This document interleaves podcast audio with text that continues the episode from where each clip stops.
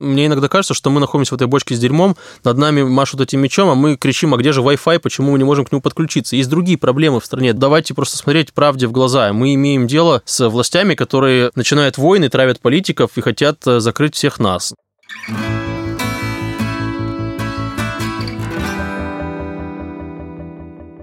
Всем привет! Это подкаст «Давай голосом», в котором мы слушаем лучшие журналистские расследования и репортажи о России. Меня зовут Владимир Шведов, я главный редактор портала «Такие дела». Сегодня у нас выпуск с особенным гостем, главным редактором издания «Важные истории» Романом Аниным, лауреатом Пулицеровской премии, многолетним спецкором «Новой газеты», одним из авторов расследования по итогам панамских архивов. Соведущий этого подкаста я, Илья Шипелин, но начнем мы, к сожалению, не с расследований Романа Анина, а с расследования, которое следователи Российской Федерации ведут, видимо, против него самого к э, Роману на прошлой неделе пришли с обысками. Роман, расскажи, пожалуйста, как это было? Я думаю, на самом деле, главный совет нужно знать, что у вас может быть обыск и как-то законодательно к этому подготовиться, хотя бы выучить ваши права. И я знал, что одно из главных э, правил это нужно попросить показать постановление о производстве обыска, потому что на то, чтобы провести обыск в жилище, нужно решение суда. Я попросил показать мне это постановление, э, мне его показали, я проверил, понятые на месте ли, и дальше медленно тянул время и думал, с чем это может быть связано, привел вот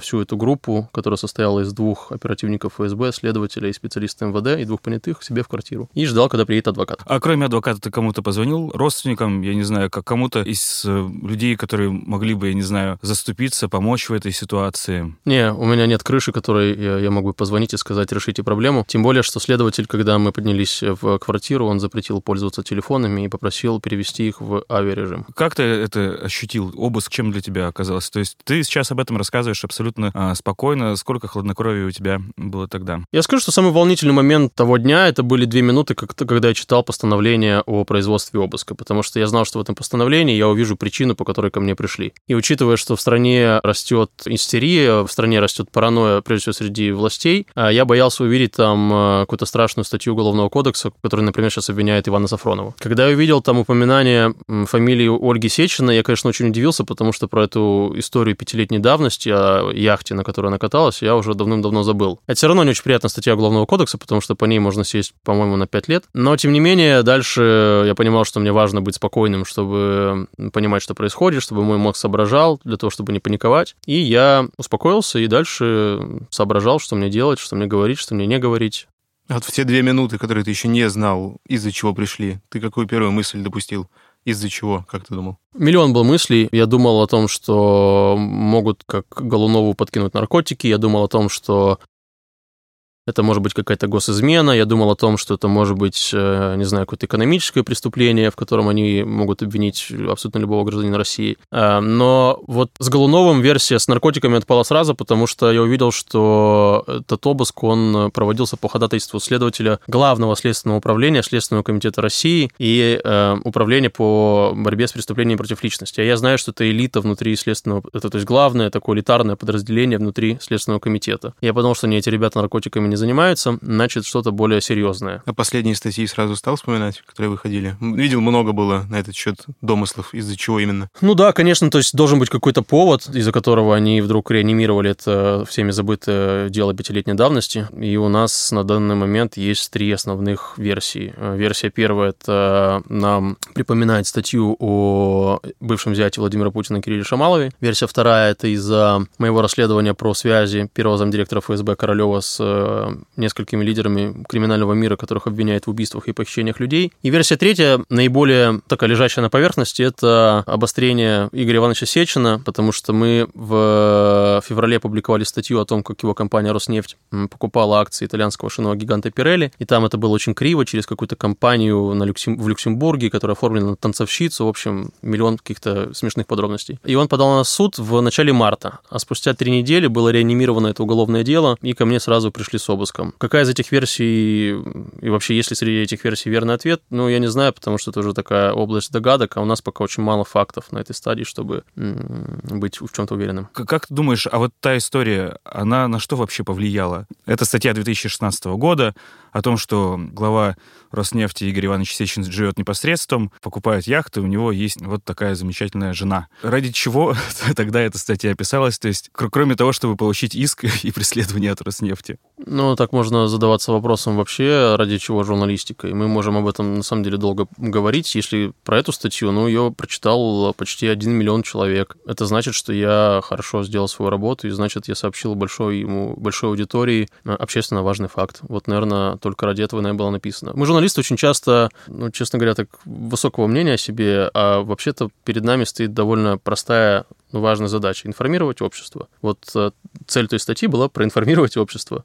Э, я этой цели достиг. Если это, конечно, связано с той самой историей, но, как я понимаю, ты среди трех причин ее и не назвал, вероятно, почему к тебе пришли. Нет, почему? Это как раз была третья причина. Третья — это Пирелли все-таки? Или тут просто статья про Пирелли — это напомнили Сечину о том, что есть Анин? Ну да, не следует этих людей усложнять. Я в себе вполне допускаю такую картину. Значит, Сечину принесли распечатку статьи про Пирелли. Он такой, кто это такие, что это за важные истории? Да это вот тот самый гад э, Анин, который, помните, пять лет назад про вас писал. Как Анин? Почему он не додавлен? До сих пор додавить. Ну, они люди, и, честно говоря, они... Я сейчас не про Игоря Ивановича Сечина говорю, а в целом про некий коллективный вот этот Кремль, они не, не особо выдающегося ума. Вот в такую картину я вполне себе верю. Какой протокол действий у редакции, потому что ты отвечаешь не только за себя, но и за этих людей? Что необходимо делать, если приходит с обыском к главному редактору, и, возможно, это что-то серьезное? Главный протокол нужно сообщать как можно большему количеству людей, нужно бить во все набаты, э, чтобы об этом писали не только в России, а вообще во всем мире. Мне в этом смысле повезло, потому что я много занимался международными расследованиями, у меня много друзей и коллег за границей, и они стали очень активно об этом писать, и дошло до того, что даже Европейский Союз выпустил заявление, где выразил беспокойность в связи с обыском. Ну, ну да, на самом деле информировать это главное, наверное, что должна делать редакция, а во-вторых, э, не терять разум и продолжать свою работу. Многие ребята приехали к подъезду моему и к дверям квартиры, что было, кстати, здорово, потому что я обратил внимание, как оперативники ФСБ, ну, занервничали, когда узнали, что журналисты находятся за дверью, им это было неприятно, они даже понятым говорили, что когда понятые хотели выйти покурить на балкон, они им сказали, там, не выходите, возможны провокации. Я посмеялся про себя, конечно, потому что они там снайперов боятся на соседних крышах. Но, в общем, это на них влияет. И вот такое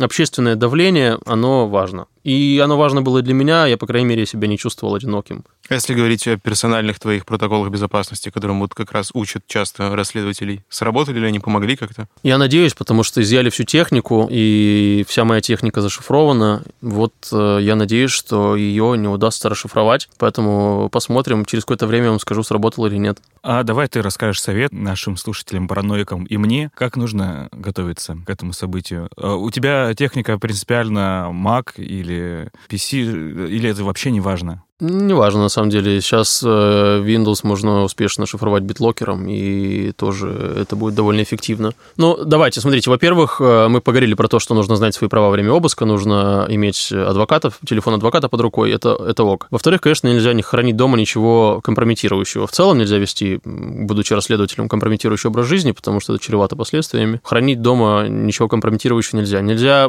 хранить э, там записные книжки с именами источников, да, если вы говорить про технику, то если это Mac, он должен быть зашифрован файл волтом, это встроенный э, шифровальщик в э, macOS. Пароль должен быть сильным, не менее там 12-15 символов, а лучше парольная фраза. Если речь идет про вашу электронную коммуникацию, про электронную почту, то желательно шифровать все письма с помощью PGP, и в важных историях это обязательное правило. Вы не можете устроиться в важные истории, если вы не научитесь шифровать свои письма с помощью PGP. Просто невозможно. Это мое требование. Потом э, важно понимать, что есть мессенджеры для работы, которые удобны. Ну, например, мы пользуемся Телеграмом, хотя мы не доверяем ему как безопасному мессенджеру. А если мы хотим обсудить что-то э, более такое важное, то мы это обсуждаем в сигнале. Важно уметь шифровать документы и пользоваться различными шифрованными файловыми контейнерами, например, TrueCrypt. В общем, я это на самом деле долго рассказываю. Есть э, прямо инструкции от э, активистов, от журналистов, расследователей с набором инструментов, которые необходимо знать каждому расследователю, да на самом деле в России уже каждому независимому журналисту. Cristo.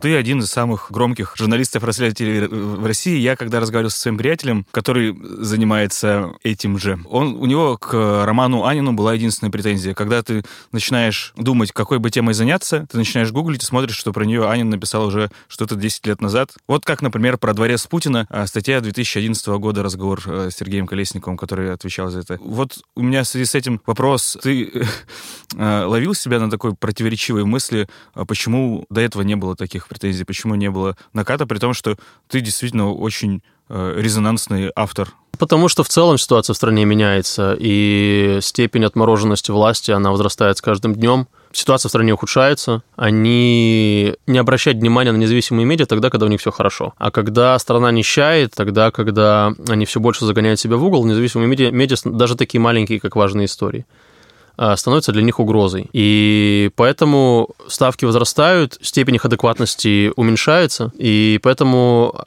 сочетание этих факторов приводит к тому, что они с большей готовностью идут на необдуманные поступки. Ведь с точки зрения логики обыск у меня – это глупость. Но это всем очевидно, что это глупое уголовное дело. Всем очевидно, что если это дело начнется, то э, все вспомнят про эту статью, про Сечина, про его жену, про яхту. То есть логики здесь никакой нет. А, но мы судим, потому что у нас остался здравый смысл. А, боюсь, что у некоторых представителей нашей власти его осталось очень мало. Ну и вот в этой логике отсутствия смысла и вообще рационального мышления, как ты прогнозируешь дальнейшие шаги с их стороны? Вот ты сейчас в статусе свидетеля. Что будет дальше? По вопросам следователей, потому как я был описан в протоколе о производстве обыска, у меня мало сомнений в том, что со временем я стану подозреваемым, а потом, скорее всего, и обвиняемым. А приговоров оправдательных в России ничтожно мала, поэтому я исхожу из того, что дело будет передано в суд, и по нему будет вынесен приговор. Степень, сколько там, не знаю, дадут, это зависит как раз от э, общественной поддержки. Поэтому сейчас крайне важно, э, чтобы резонанс вокруг этого дела не стихал. Э, я очень признателен всем тем людям во всем мире, которые меня поддерживали. Я думаю, что во многом благодаря этому я не был там арестован и до сих пор на свободе. Но вот важно, чтобы эта поддержка не, не, не снижалась, а там дойдем до суда и посмотрим, что будет. Тебе не кажется, что сейчас есть в целом такая тенденция к тому, чтобы в качестве институциональных СМИ оставить только вот э, Rush Today, ТАСС, а все остальное будет либо иностранными агентами, либо закошмарено так, что вообще его не останется. У нас, и, собственно, поэтому идет навал на эти маленькие медиа, вот к тебе пришли, чтобы журналистика оппозиционная, она перешла вот на уровень только Саши Сотника, а серьезной расследовательской она не была. Ну, я думаю, да, безусловно. Э, это очень парадоксальный такой процесс, но который логически можно объяснить. Власти продолжают давить на независимую журналистику, это приводит к ровно обратному эффекту. Растет э, количество независимых маленьких онлайн-изданий, которые э, очень быстро набирают, ну, какую-то популярность. Я говорю, потому что мы маленькое издание, и тем не менее, какие-то наши расследования там на Ютубе смотрят миллионы человек, расследования проекта смотрят на Ютубе миллионы человек. Вообще не все федеральные каналы могут похвастаться такой аудиторией. И для властей это становится проблемой, потому что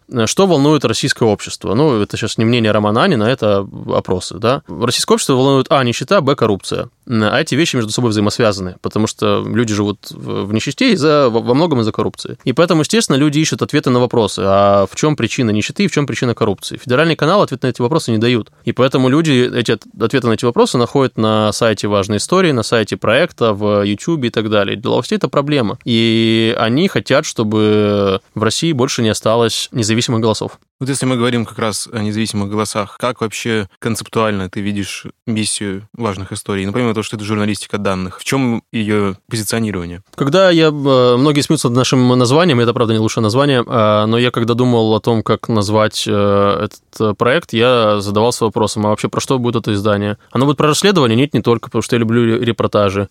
Оно будет только расследование репортажа? Да нет, но бывает такое, что это интервью должно быть э, интересным. И я для себя решил, что этот проект будет мы будем писать только важные истории. И вот, собственно, мы так и назвались важными историями. Наша миссия – это, соответственно, рассказывать э, российскому обществу важные истории, только те истории, которые действительно влияют на их жизнь, и только те истории, от которых зависит жизнь людей в России, да. новости на важных историях отсутствуют. Да. Почему? Потому что я не люблю новости. Я учился год в Стэнфорде, и один из предметов, который я посещал, это психология. Я в целом последние пять лет, наверное, читаю только психологию. И мне кажется, что новости в том виде, в котором они существуют сейчас, не только в России, а вообще во всем мире, а, это зло. А, потому что мы бомбардируем читателей бесконечным количеством новостей, многие из которых для них не важны, и это увеличивает когнитивную нагрузку на мозг человека, тем самым повышает тревожность, и это приводит к очень плохим последствиям для здоровья людей. И уже некоторые медиа в мире начинают это осознавать и сознательно отказываться от этой политики бесконечных новостей в пользу меньшего количества статей, но более глубокой проработки этих статей. И, в общем, да, я полагаю, что нам, журналистам во всем мире, нужно пересмотреть свои модели, потому что мы кормим этого монстра под названием трафик,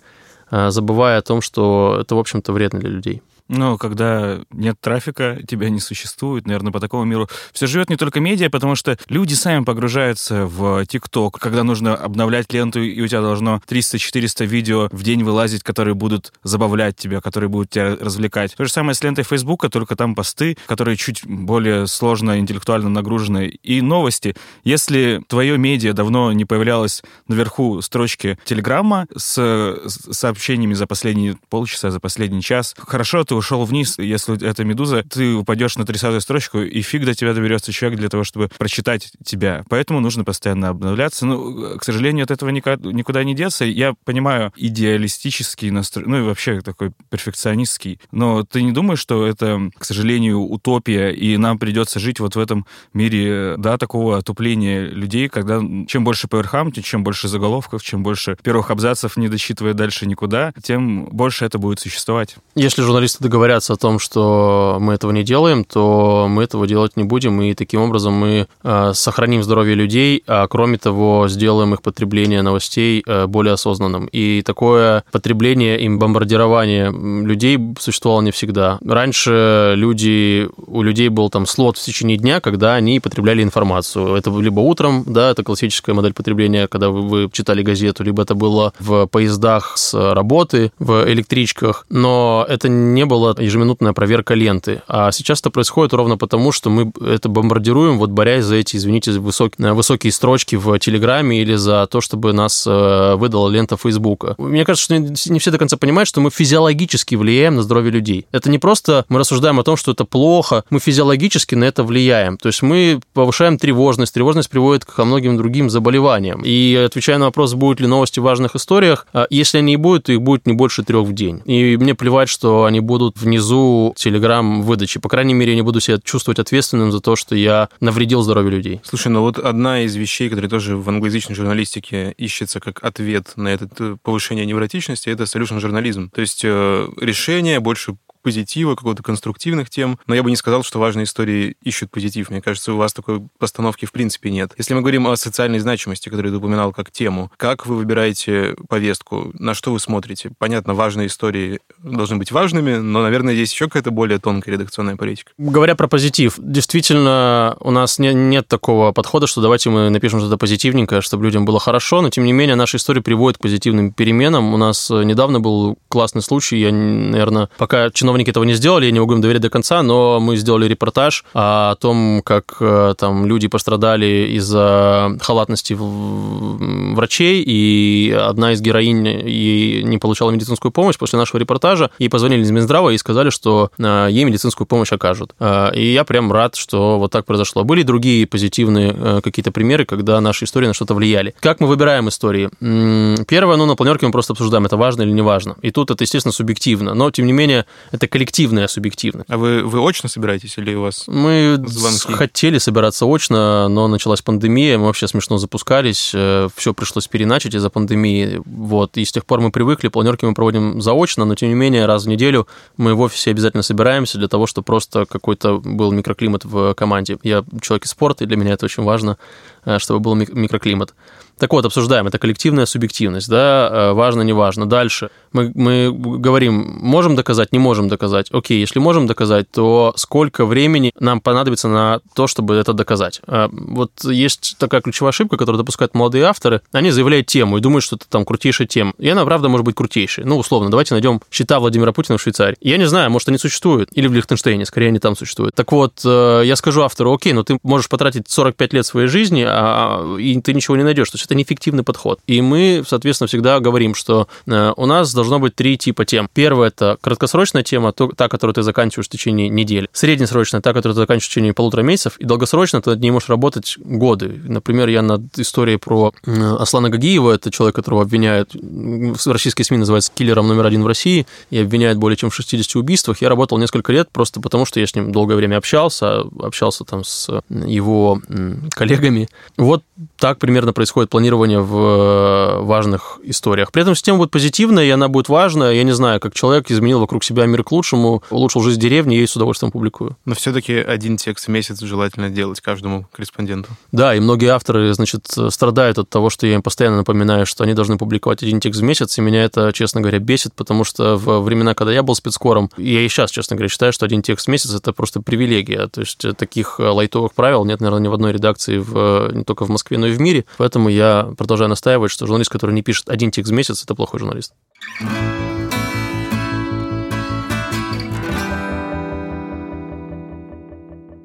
А какое финансирование важных историй? Мы зарегистрированы как э, некоммерческая организация в Латвии. Мы существуем на пожертвования, пожертвования читателей и на пожертвования институциональных доноров, то есть таких крупных доноров. Я их не называю, потому что, во-первых, у меня есть юридическое соглашение о неразглашении их имен, а во-вторых, прежде всего, про соображение безопасности, потому что мы видим, что происходит с э, теми людьми, которые финансируют такие проекты, как ФБК или, такие, или какие-то другие независимые проекты. Власти просто начинают на них сразу давить, и я не хочу подставлять этих людей или эти организации под уголовные дела, поэтому я их не называю. А это не делает более, как бы так правильно сказать, подозрительным расследовательский проект? Безусловно, делает, но мы изначально это объяснили читателям, мы честны в своем подходе. Мы сразу сказали, что мы зарегистрированы за границей по соображениям безопасности. Мы сразу сказали, что мы НКО и существуем на пожертвования. И дальше, когда я это все начинал, э, я, естественно, понимал вот этот вопрос. И у меня был выбор э, между тем, чтобы найти кого-то в России в качестве спонсора, да, я понял, что это невозможно. Ну, то есть, если ты существуешь на деньги какого-то российского бизнесмена, ты, будешь, ты не будешь независимым. Просто все, это точка, это, это уже аксиом. И вот выбирая между быть, между независимостью и зависимостью, я, естественно, выбрал независимость, и пускай по этому поводу возникают какие-то вопросы, кто нам дает деньги, история все расставит по своим местам, и тогда, когда это будет безопасно для этих людей, я их имена, их названия с удовольствием назову. А ты можешь сказать, месяц какой бюджет у проекта? Не, я бы предпочел об этом не говорить, а,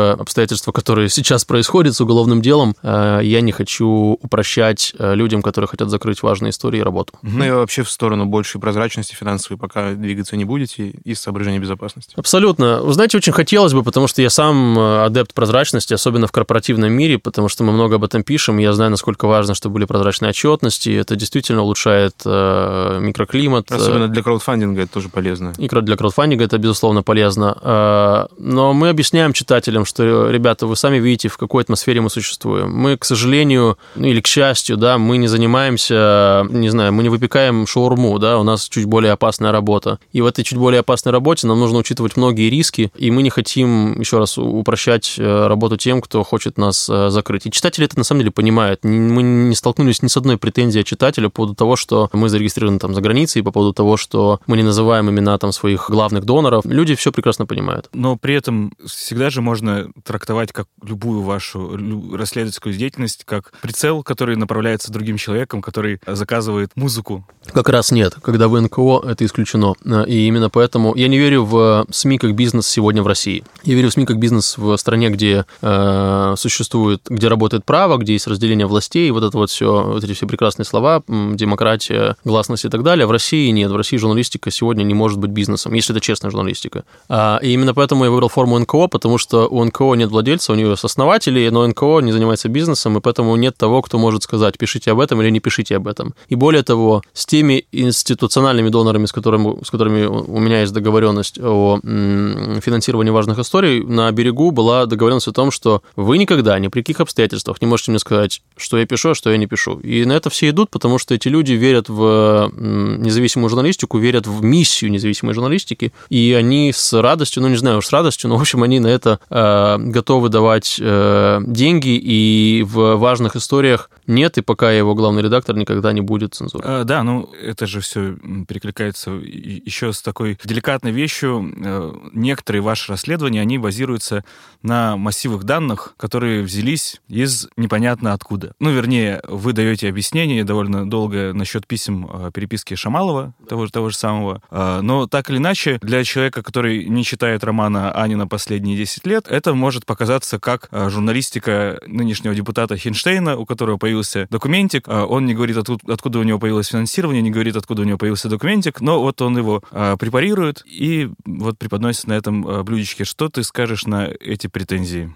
А я не вижу никакой проблемы в том, что будь то Хинштейн или будь то Анин публикует какой-то документ, который принес ему источник, если этот документ, а, важен для общества, б, соответствует действительности, и, с, я могу его верифицировать. Вот три критерия, которые меня волнуют перед тем, как я а, получаю какие-то данные от анонимного источника. И это не позиция Романа Анина, это позиция... Ну, в России вообще журналистика много лет ориентировалась на, западные бизнес-медиа, что, кстати, на мой взгляд, привело сегодня ну, к плохим последствиям, но это можно отдельно поговорить. Ну так вот, а, в западных бизнес-медиа ровно такой же подход. Окей, если это данные от анонимного источника, мы отвечаем на три вопроса. Важно, а, правда, можем ли верифицировать. В примере с письмами Шамалова, ну, давайте, наверное, напомню, что это электронная почта, которая была взломана у бывшего зятя президента Путина, и которую нам прислали, и мы на этой основе сделали расследование. Так вот, э, мы на все эти три вопроса смогли ответить, и поэтому появилось расследование. Ну, вас вообще тут э, стоит поздравить в этом контексте. Э, я уж не знаю, кто большинство из тех людей, которые читают вас по 9 минут, но один из людей, который читал ваше расследование, это был сам президент Путин, о чем он признался. Причем, в отличие от самого самого популярного расследования последних лет, э, которое сделал Алексей Навальный про дворец Путина, президент сказал, что он не полистал то, что ему принесли выдержки, а он пытался читать само расследование, но, как признается, не дочитал. Вот интересно, кстати, какая у него глубина была просмотра.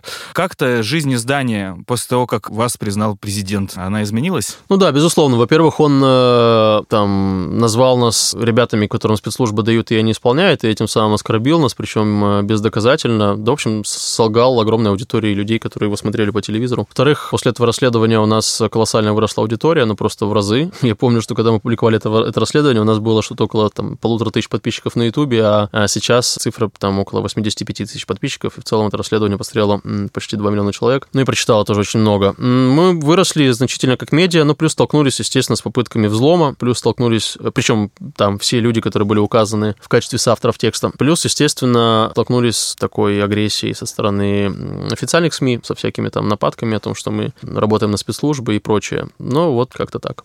Но по-прежнему многие реально воспринимают осин-журналистику как какие-то сливы и работу с спецслужбами. Это такое общественное мнение. Если бы ты объяснял в двух словах человеку, который вообще в этом ничего не понимает, что такое работа по открытым источникам с расследованиями такого рода, как бы ты это объяснил? Чтобы переубедить человека, который послушал Путина. В двух словах не объяснишь, наверное, потому что, видимо, потому что либо я плохо объясняю, либо потому что действительно сложно. Расследовательский подход похож на научный подход важны доказательства, важна верификация. И я бы сказал, что, смотрите, вот когда вы принимаете какую-то таблетку, и вам говорят о том, что эта таблетка лечит вас от, э, к примеру, язвы, то вы хотите быть уверенным в том, что это действительно так. И прежде чем вам эту таблетку дадут, она пройдет через огромное количество стадий верификации. Да, там исследования, тесты, эксперименты. И все это благодаря научному методу. Вот когда вы читаете расследовательский текст, то вы должны исходить из тех же соображений из каких источников и э, на каких источниках базируется это расследование, и можно ли его верифицировать. И почти все расследовательские тексты, я говорю читателям, что вы знаете, вы можете их сделать равно как мы. Вот один государственный сайт. Вы же доверяете МВД, когда проверяете там свои штрафы? Да, доверяете. Но ровно так же вы должны доверять э, там Егрулу, из которого мы берем выписки. Вы же доверяете там Росреестру, когда вы регистрируете свою квартиру? Доверяете. Ровно так же вы должны доверять той выписке из Росреестра, которую мы получаем, для того, чтобы сказать, что у какого-то чиновника есть незадекларированная квартира. Но вот помимо непосредственно журналистики, вы ведь еще и занимаетесь обучением и просвещением как раз в вопросе данных. Получается, как ты оцениваешь? Результаты есть какие-то у этого? Да, мне кажется, что получается. Я фанат самообразования, и я исхожу из того, что нам, многим журналистам важных историй, повезло. Мы там учились в хороших местах. Я учился в МГУ, потом в Стэнфорде, другие мои коллеги в Вышке. И нам повезло получить доступ к этому хорошему образованию, чтобы освоить какие-то крутые скиллы, например, программирование, например, какие-то там асинт. Но я понимаю, что не у всех ребят из там российских регионов есть возможность получить такое же образование. Не потому, что они хуже нас, а потому что там у кого-то нет денег, у кого-то школа была хуже. Но при этом я понимаю, что любой человек может э, освоить те же навыки, что есть у нас. И мы, э, когда запускались, решили, что мы будем этими навыками делиться бесплатно для того, чтобы э, молодые ребята и, и журналисты из регионов могли освоить наши навыки и заниматься тем же, чем занимаемся мы. Если говорить вообще про важные истории, то мой главный пример, на который я ориентируюсь, это про паблика. Это тоже НКО, это тоже сайт, который занимается только важными историями. Они тоже много пишут про регионы, как и мы, и они публикуют э, вот такие обучающие э, уроки, э, или у них есть такой обучающий блог, где они делятся своими навыками. Вот и мы хотим делать то же самое.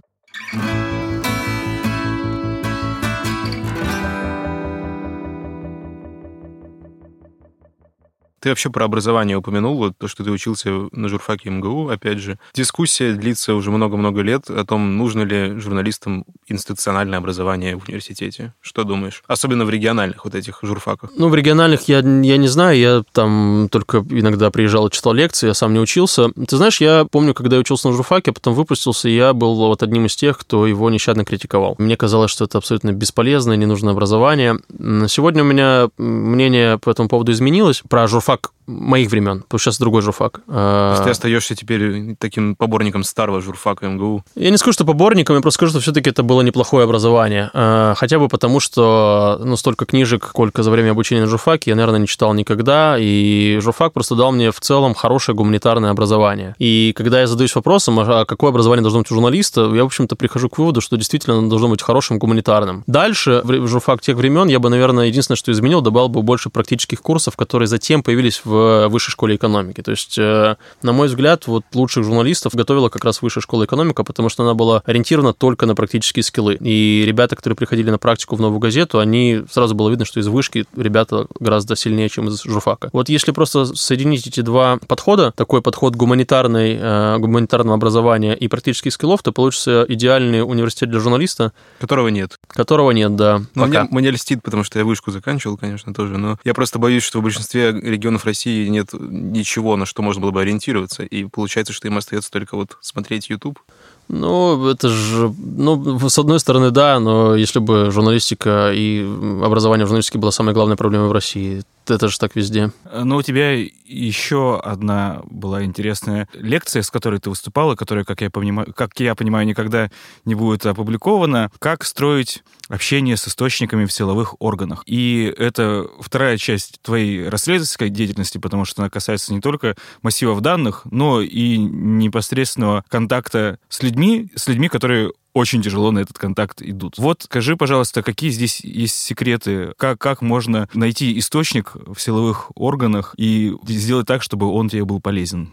Да, наверное, это главный вопрос, который я всегда слышу от э, начинающих журналистов о том, э, как искать эти источники. И я этим же вопросом со страхом задавался, когда перешел в отдел расследований «Новой газеты» в 2008 году.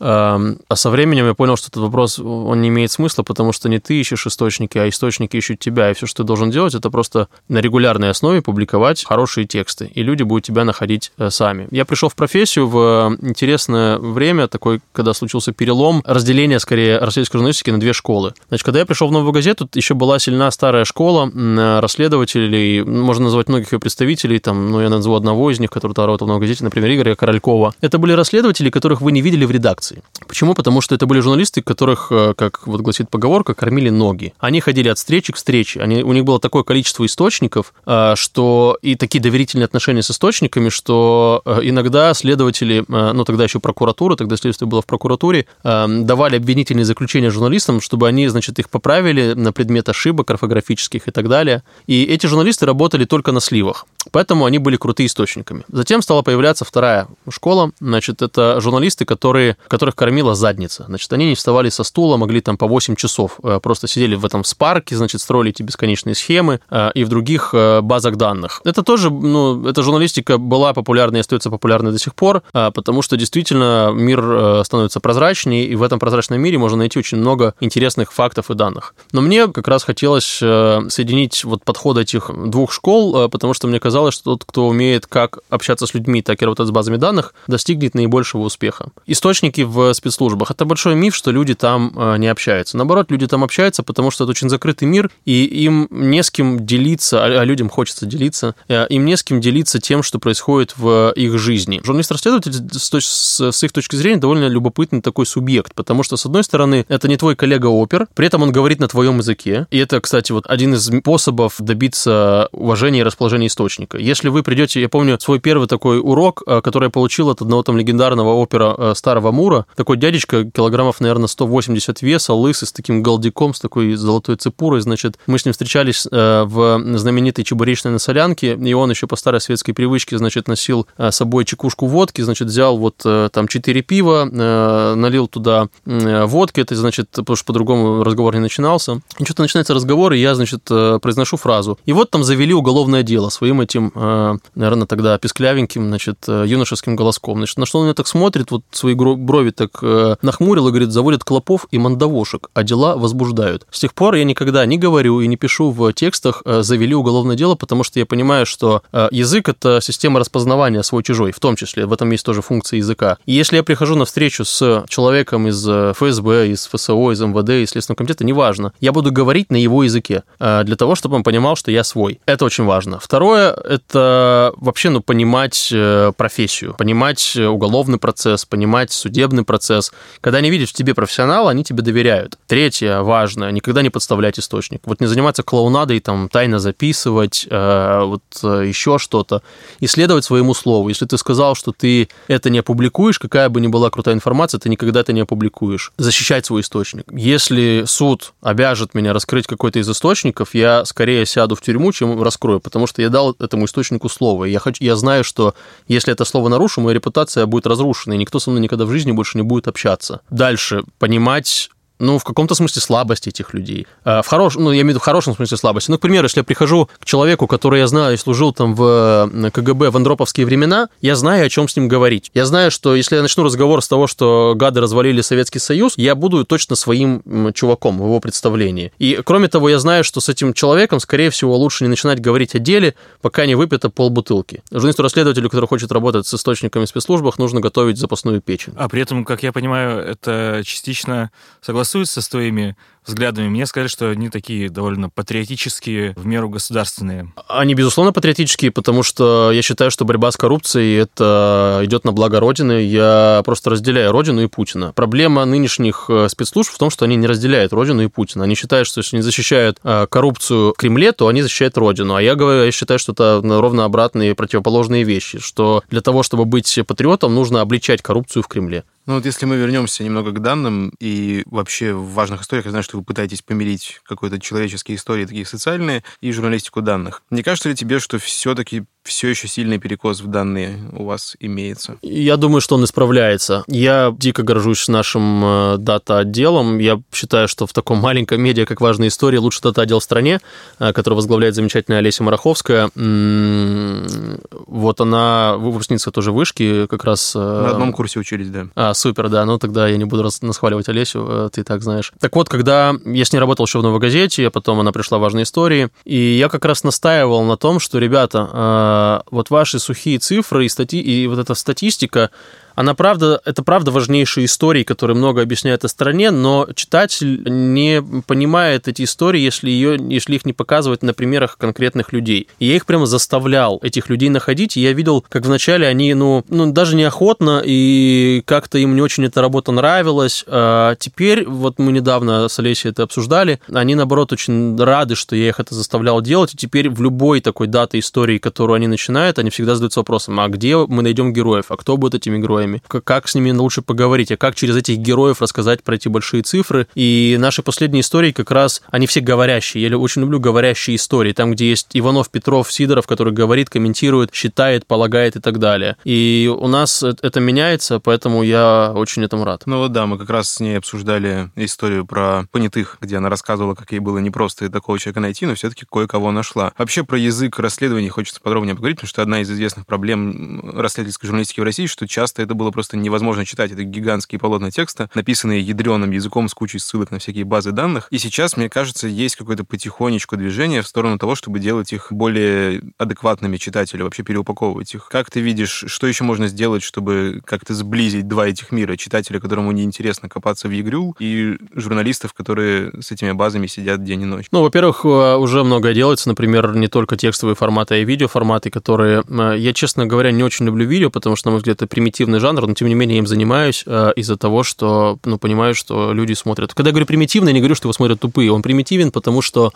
текст э, оставляет огромное пространство для, для домыслов. Э, ну, одно дело, если вы напишете, что человек в старом пальто с длинными волосами шел по осеннему лесу, и у вас, у каждого, у миллионов людей будет своя картинка в голове. Если вы покажете ровно ту же картинку на экране, то у него то пространство для домысла, оно просто его нет. В этом примитивизм. Э, так вот, э, во-первых, это мы делаем, а во-вторых, э, нужно читателям понимать, может быть, мы недостаточно объясняем, что расследовательский текст, он не может быть богатым, э, потому что мы всегда идем по грани. Э, мы, когда пишем, мы, а, думаем о том, как сделать так, чтобы это было интересно. Б, мы думаем о том, как сделать так, чтобы нас не подали в суд, а, потому что это должен быть очень такой язык фактологический. Корректный мы... такой, например. Корректный, да. Это хирургический жанр. Нельзя никуда скальпелем, э, иначе, иначе текст, иначе мы проиграем в суде. А, а кроме того, да, еще думаю о том, как все эти сложные вещи объяснить. Но мне кажется, да, ты прав, что меняется, потому что я помню, вот раньше я с этим сильно борюсь со, с моим, со, с моим там, другом и коллегой Ромой Шлиновым, который, у которого в тексте может быть там по 40 названий компаний. А, э, и я вот когда это читаю, я понимаю, что многие журналисты, когда пишут текст, они думают не про читателя, а про других журналистов. Мол, а давайте-ка я упомяну про ООО «Ромашка», чтобы другие э, журналисты увидели, что это я нашел ООО «Ромашка». Я говорю, ты понимаешь, э, вот мне плевать, нашел ли ты это или не нашел, мне важно, чтобы человек это понял. И трудно действительно доносить до журналистов, но, но приходится. Да, и, наверное, в продолжение читателей и расследований частая история, что в англоязычной журналистике выходит расследование, и сразу после него куча всего происходит. У нас чаще всего это битье головой в стену. Ничего дальше не бывает, никаких разборок, никаких э, следственных действий. Не демотивирует ли это твоих авторов и тебя лично? То, что раз за разом расследование оказывается для тех самых журналистов, которые перепостят в Facebook руки и скажут, как же здорово. С одной стороны, демотивирует, с другой стороны, нужно... Э, ну, в общем, я придумал сам себе объяснение, почему я продолжаю этим заниматься. Я правда помню, что когда я начинал э, заниматься именно расследовательской журналистикой, я пришел в журналистику в 2006 году, а в расследовательскую в 2008. И я помню те времена, когда ты написал э, какое-то расследование, и к тебе приезжает федеральный канал, и снимают тебя, берут у тебя интервью, и там потом что-то происходит, кого-то наказывают. Я помню, как на моих статьях расписывался значит, президент Медведев и давал поручение генпрокурору Чайки разобраться и там провести расследование. Все равно, конечно, ни, ни к чему не приводило, но тем не менее, когда ты видел э, эффект от своей работы, это было круто. Потом это совершенно пропало.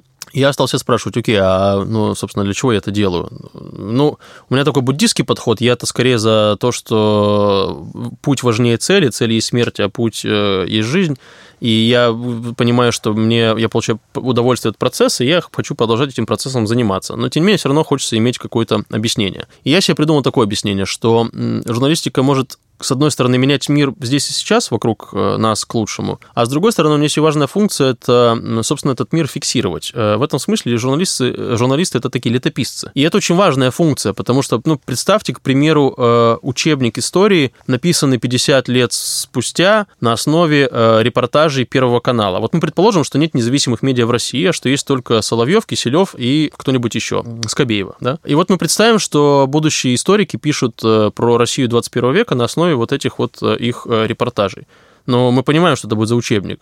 И поэтому сегодня мы выполняем очень важную функцию. Да, наши расследования не приводят никаким переменам здесь и сейчас, но история не заканчивается здесь и сейчас. Мне рассказывали, что чаще всего, когда тебе молодые студенты подходят и говорят, что хотят заниматься расследовательской журналистикой, ты им отвечаешь, нахрена ты здесь? Зачем тебе это надо?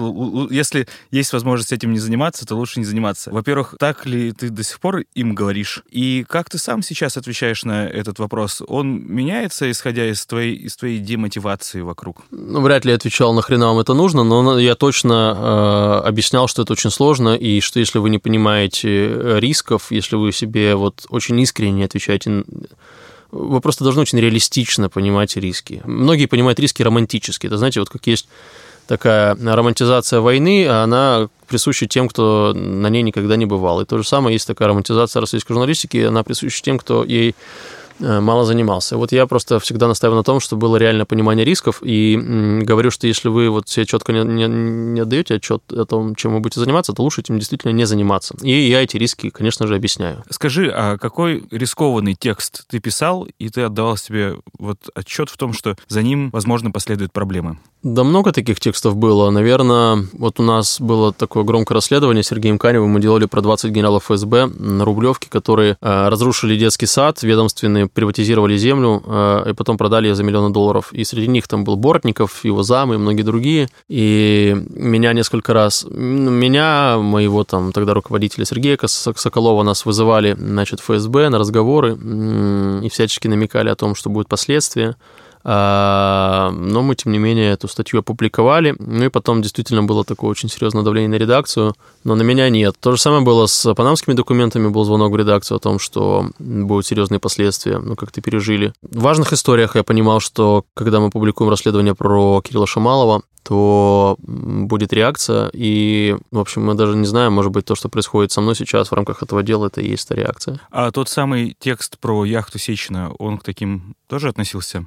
Да, безусловно, он к таким относился, а, потому что перед его публикацией а, на газету тоже оказывалось сильное давление, откуда только не звонили, и мне приходилось там встречаться с разными людьми, представителями Роснефти, известными, которые а, убеждали меня это не делать. Но я всегда... Это Михаил Леонтьев известный? Я, на самом деле, когда-нибудь эту историю расскажу, учитывая то, как они себя ведут. Просто, ну, у нас были, была джентльменская договоренность, что мы об этом не говорим, и я эту договоренность соблюдаю, но э, я пока ее соблюдаю, но учитывая, говорю, что делает Роснефть, мне кажется, что в скором времени мне просто развяжут руки, и я расскажу, как я там э, выводил людей из э, ресторана, не стоявших на ногах. Ну да бог с ним. К чему я это все говорил? Да, к Роснефти была ли угроза? Конечно, угроза была, и я просто себе, когда вот такой возникает риск, всегда себя спрашиваю, вот если я это не сделаю, я буду себя дальше уважать? И если я понимаю, что, ну, там какой-то текст не очень важный, там, ну, и мне не очень хочется что-то там его делать. Ну, короче, э, если я себе отвечаю, что нет, я себя не буду уважать, если я этого не сделаю, то я всегда текст напечатаю, потому что э, в долгосрочной перспективе это правильно. Мне важно жить в согласии с собой, мне важно самого себя уважать, и поэтому, с одной стороны, кажется нерациональным публиковать такие рискованные тексты, но в этом есть как раз э, рациональное зерно, именно потому что я мыслю на долгие годы вперед. В новой газете есть практика, когда человек, который публикует такое тяжелое расследование с возможными последствиями, он уезжает на некоторое время за границу для того, чтобы как-то здесь все осело. А у тебя были в жизни такие ситуации? А вот как раз после этого текста с яхтой и была. Мне тогда сообщили люди, которые обладали информацией, что в отношении меня готовится провокация, целью которой является возбуждение уголовного дела и порекомендование рекомендовали мне э, как можно быстрее уехать из страны. И я уехал из страны, и какое-то время меня в России не было. А потом э, случился арест э, министра экономического развития Улюкаева. Я напомню, что его арестовали как раз э, по обвинению во взятке от Сечина. И мне передали, что у тех людей, которые хотели устроить провокацию в отношении меня, возникли, возникла более насущная проблема в, виде, в лице Улюкаева. И я посчитал возможным вернуться в Россию. То есть это вот так делается, у них просто память заканчивается, а они переключаются на другое дело? Ну, у них не память заканчивается, у них заканчиваются ресурсы, да. А, в общем, рук же не бесконечно много. Ну, а, а там подразумевается, что еще что-то появится после Улюкаева, и за старое не возьмутся. Ну, я вот на это надеялся, и, как видите, пять лет э, дело себе лежало, и никто про него не вспоминал. А сейчас ты такую возможность для себя рассматриваешь?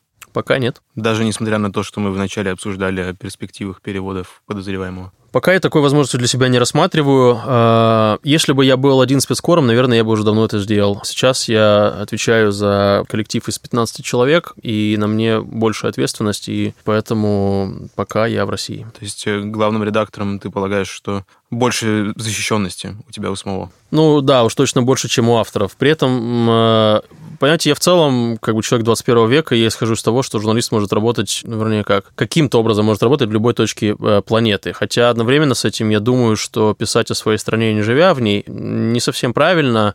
И а, поэтому ты в Москве. И поэтому я в Москве, да. А когда про Кадырова писали, им тоже часто пугают. Ничего не было? Э, нет, ничего не было. Ну, текст вышел, он там какой-то получил резонанс, но ничего не было. В России расследованиями занимается, в принципе, не так много медиа. Это новое, это проект, и это вы. Ты считаешь, что вы конкурируете или нет? Мы конкурируем, но в хорошем смысле этого слова. Мы, когда видим, что сделали что-то там хорошие коллеги, мы думаем, как же мы не додумались, и мы пытаемся работать более эффективно а, для того, чтобы в следующий раз а, додуматься. Но при этом у нас были случаи с проектом, когда, к примеру, мы понимали, что мы ходим вокруг одной и той же темы, и мы вместо того, чтобы, как было бы раньше, ускоряли значит, работу над темой, чтобы выпустить ее вот прямо завтра, значит, и наплевать на коллег, как делают, кстати, некоторые крупные издания, а, мы, соответственно, э, наоборот, э, встречались и говорили, слушай, мы, у нас одна тема, поэтому давай мы, чтобы э, не топтать друг друга, объединимся и сделаем это вместе. И у нас так было два раза, и два раза успешно. То есть прямо договаривались и разносились как-то по сторонам. Да, да, именно так. И удивительно. Тогда про одно крупное издание спрошу, про «Медузу», которое раньше публиковала OCCRP тоже довольно активно. Сейчас у вас какой-то диалог ведется? С, С «Медузой»? Да. Ну, мы уважаем «Медузу» как крупнейшее онлайн-издание России, э, но в плане расследований мы э, не сотрудничаем, потому что ну, у «Медузы» своя повестка, у нас своя повестка. То есть вы не считаете, что это расследовательское поле, и они там присутствуют? Ну, на мой взгляд, «Медуза» делает не так много расследований, э, и поэтому... Хотя у нас было одно совместное расследование, на мой взгляд, очень крутое, собственно, делала Олеся Мараховская про э, понятых в деле Ивана Голунова. Но «Медуза» — главное новостное издание, и все силы издания, насколько я понимаю, брошены на производство новостей, э, поэтому у нас и не так много выходит партнерских расследований с «Медузой». А с новой сейчас какие отношения? Ты как давний сотрудник «Новой газеты»? Видишь ли ты какие-то перемены в ней в последние годы? Мы дружим, потому что новая мой дом, новая моя семья. Я вырос в этой газете.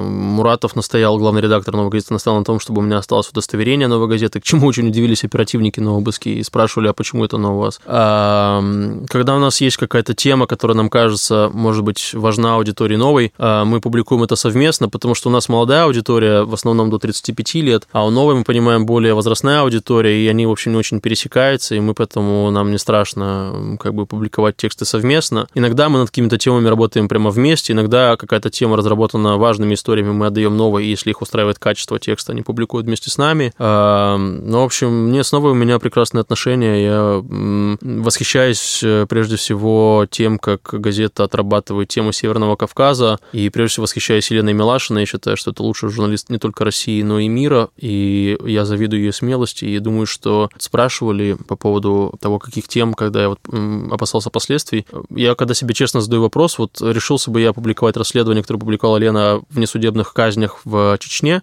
я не могу честно ответить, что я бы решился. А Лена решилась, и она, она делает работу за российское следствие, и та фактура, которую она публикует, ее уже достаточно не только для возбуждения уголовного дела, а уже и для э, каких-то арестов э, и прочего. Но, к сожалению, мы живем в России, где угрожают лени, а не тем, кто занимается внесудебными расправами.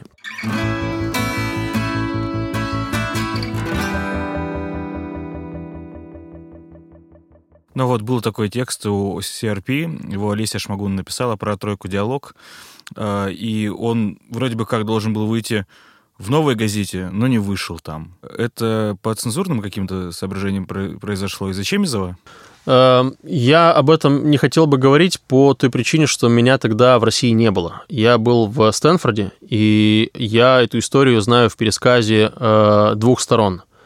Значит, э, одна сторона – это, собственно, редакция новой, вторая сторона – это э, авторы. И у каждой из этих сторон э, как бы свое, свой взгляд на ту историю. Одна сторона говорит, что текст, в общем, должен был выйти в новой газете, но не вышел из-за ошибок, допущенных при планировании этого текста. Другая сторона говорит, что он не вышел, потому что, ну, вот были какие-то запреты. Я в силу того, что, еще раз говорю, я не присутствовал, я этой историей не занимался, я считаю что я просто ну, не вправе вставать на какую-то из этих сторон и говорить, что это вот произошло по таким-то соображениям. А как вообще относишься к разговорам о неком давлении Чемизова на новую газету? А, как ты переживаешь или спокойно это Я переживаю, потому что это мое родное издание, и я пришел в новую, в сумасшедшие времена, когда там делали какие-то сумасшедшие истории. Были еще более сумасшедшие времена в 90-х, когда делали еще более сумасшедшие истории. Но а... ты тоже пришел в, в то время, когда там самый был, можно сказать, тяжелый и такой на выкрученном, можно сказать, тумблере. Это да. Период. Я когда говорю, что это мой дом и моя семья, я не преувеличиваю, потому что эти отношения, они еще и скреплены, сейчас будет пафосная фраза, но это действительно так, они скреплены кровью. Я пришел еще, на Степановна Политковская была жива, и э, я помню свои впечатления, когда ее застрелили. А потом э, за то время, что я работал, убили Стаса Маркелова и Настю Бабурову, который привел в новую мой, мой друг. Я помню эти бесконечные просто наши бессонные ночи в общаге, когда мы курили по несколько пачек в день и вообще думали, как такое возможно, что нацисты средь бела дня убивают людей в центре Москвы. Потом убили Наталью Истемирову. В общем, все это переживалось, и это переживалось в разговорах с коллегами, это переживалось за многими бутылками водки и за сигаретами. Поэтому, конечно, разговор о том, что кто-то влияет на политику издания, мне неприятны. И я не хотел бы эти разговоры продолжать по той причине, что, а, я сейчас не работаю в «Новой газете», и я не имею права обсуждать редакционную политику, и, б, потому что, еще раз, это мой родной дом, а о своей семье я имею право э, не говорить. Хорошо, как на допросе ответ. Но зато выверенный. Ну, просто, да, еще снова есть такой момент, что в последнее время критика к ней идет не только по линии там, каких-то старых разговоров, но еще и то, что, например, они публикуют тот же манифест Богомолова, какие-то более полярные вещи. И, наверное, интересно было бы узнать твое мнение на этот счет, но если ты не хочешь, то эм, об этом не будем. Манифест Богомолова. Я его прочитал, мне кажется, это вредный текст, мне кажется, его, я бы его не стал публиковать, просто потому что у него, на мой взгляд, была ну, понятная я бы, я бы к нему не относился просто как к манифесту, относился бы как к э, попытке властей, э, значит, сдвинуть дискуссию в какую-то неверную плоскость. Э, но, тем не менее, слушайте, мы же не отменяем такого подхода, что мы публикуем там все точки зрения, да, ну, как бы вот такой подход существует в мире многих медиа. Э, ну, в «Медузе» тоже он э, существует, да. В, в «Эхо Москвы» такое. В «Эхе Москвы», да, он есть. Э, я-то, честно говоря, вот, кстати, мы вначале затронули эту тему, ведь этот подход откуда? Он, он пришел к нам из западной журналистики про то, что давайте рассмотрим все, все позиции, все мнения. И мы вот ему следовали прямо так слепо, и я ему следовал слепо. А в последнее время я просто, ну, изменил свое, свое отношение к этому, потому что, ну, это глупо в стране, где травят в, просто в открытую оппозиционного политика, бросают его в тюрьму, значит, э, проводят обыски по всей стране, значит, там э, кидают в тюрьмы родственников ребята с ФБК. Это просто тупо и преступно притворяться э, такими людьми над схваткой. А давайте-ка мы спросим палача, что он думает по поводу жертвы, которая собирается отрубить голову. Давайте мы спросим у жертвы, что она думает по этому поводу. Э, журналистика в России должна перестать быть холодной. Она должна, ну, в смысле, быть такой э, объективной в кавычках. Журналистика в России, вообще-то, я, я просто помню, что я на, на журфаке писал рефераты по Вестнику Европы, и тогда нельзя было их списывать, их нужно было писать. И меня поражало, насколько это был замечательный слог, и при этом журналисты никогда не были в стороне. Они выражали свою позицию. И более того, вы посмотрите на западную журналистику сегодня. В Америке, когда избрали Трампа, все эти четыре года, там забыли про беспристрастность. Там журналисты просто встали в одни ряды и сказали, перед нами есть реальная угроза, и мы будем вам, э, читатели, говорить о том, что это угроза. И мы плевать хотели на то, что это президент, и на то, что нам важны две точки зрения. Ну, то есть тебе не кажется, что это какое-то предательство там, объективной журналистики такой идеалистической? Нет, потому что мир меняется. Глупо, когда вы находитесь э, в... Была такая форма казни, значит, когда сажали в бочку с дерьмом и мечом над э, э, человеком махали. Вот мне иногда кажется, что мы находимся в этой бочке с дерьмом, над нами машут этим мечом, а мы кричим, а где же Wi-Fi, почему мы не можем к нему подключиться? Есть другие проблемы в стране, давайте забудем, э, ну, давайте просто смотреть правде в глаза. Мы имеем дело с властями, которые начинают войны, травят политиков и хотят э, закрыть всех нас. Но разуем глаза. Вообще про активизм и журналистику раньше часто спорили, а сейчас, мне кажется, это стало уходить именно по этой причине. То есть ты тоже думаешь, что не стоит их разграничивать как-то железно? Да, я перестал. Я, правда, пересмотрел свои взгляды. Я помню, у меня было много споров э, с э, Машей Певчик. Теперь про нее можно говорить открыто. Она стала публичной персоной. Да, раньше нет. Которую я очень люблю, уважаю и вообще она замечательная. Так вот, у меня было с ней много споров по поводу журналистики и активизма. И, можно а... ли считать ФБК журналистикой? Ну же, да, да, вот можно ли считать ФБК журналистикой. И я говорил, что там Маша обижалась случалось, когда куда-то там не приглашали на какие-то, допустим, журналистские э, конференции, говорят, оказывается, не могут, вы активисты, вы поймите это по-другому, все, у вас другая цель. Теперь-то я понимаю, что все это глупо. В России, правда, произошло разделение на, ну, простите, на орков и на э, силы добра, и мы должны это осознать. Окей, у нас орки и силы добра, есть ли какая-то перспектива вообще у журналистики в России? Вот те самые молодые ребята, которые приходят и спрашивают тебя, хочу заниматься расследовательской журналистикой, что делать, куда идти. Есть очень разные взгляды на то, что там small медиа начнут процветать, или что вообще все уйдет в подполье куда-то. Как ты это видишь? Я как человек, который разул глаза, считаю, что, ну, простите, у независимой журналистики в России нет никакого будущего, потому что все, что происходит в последние годы, указывает на то, что э, мы придем к полной тотальной цензуре, когда независимые медиа, в том числе маленькие, будут окончательно уничтожены. Э, власти постараются оставить э, ну, что-то, что не сильно угрожает их существованию. Ну, я не знаю, например, YouTube-каналы, да, ну, да, да, не знаю, даже возьмем того, того же Дудя, которого я, я там, уважаю, что он делает, но я понимаю, что... Социальная повестка, опять же, у него. Ну да, но он не представляет, мне кажется, угрозы для властей. Ну, хотя, ладно, это спорный вопрос. Короче, что-то что ставит, что не занимается там такой прям жестью и расследованиями, а все остальное будет вырублено на корню, и нас не останется. И наша задача, в первую очередь, это продержаться как э, можно дольше, чтобы рассказать как можно больше историй для будущих поколений, а во-вторых, не быть погребенными под этими завалами, потому что все-таки нужно беречь себя, беречь близких. А, вот, и я поэтому выучил программирование, когда журналистика в России закончится, может быть, я пойду разработчиком работать, а может быть, таксистом где где-то, я не знаю, права у меня тоже есть, но нет в России будущего у независимой журналистики. Но на баррикадах еще можно постоять, и ты к этому готов. Я не буду отвечать на этот вопрос, потому что ответ на этот вопрос э, может быть использован э, против меня в суде. Я имел в виду теоретически противостояние. Теоретически информ... может быть использовано. Информ... Информационное. Окей.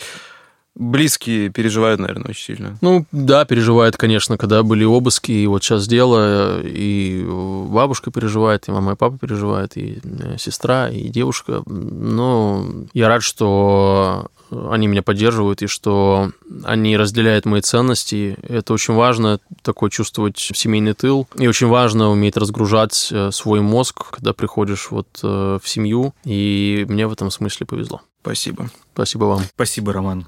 Mm-hmm.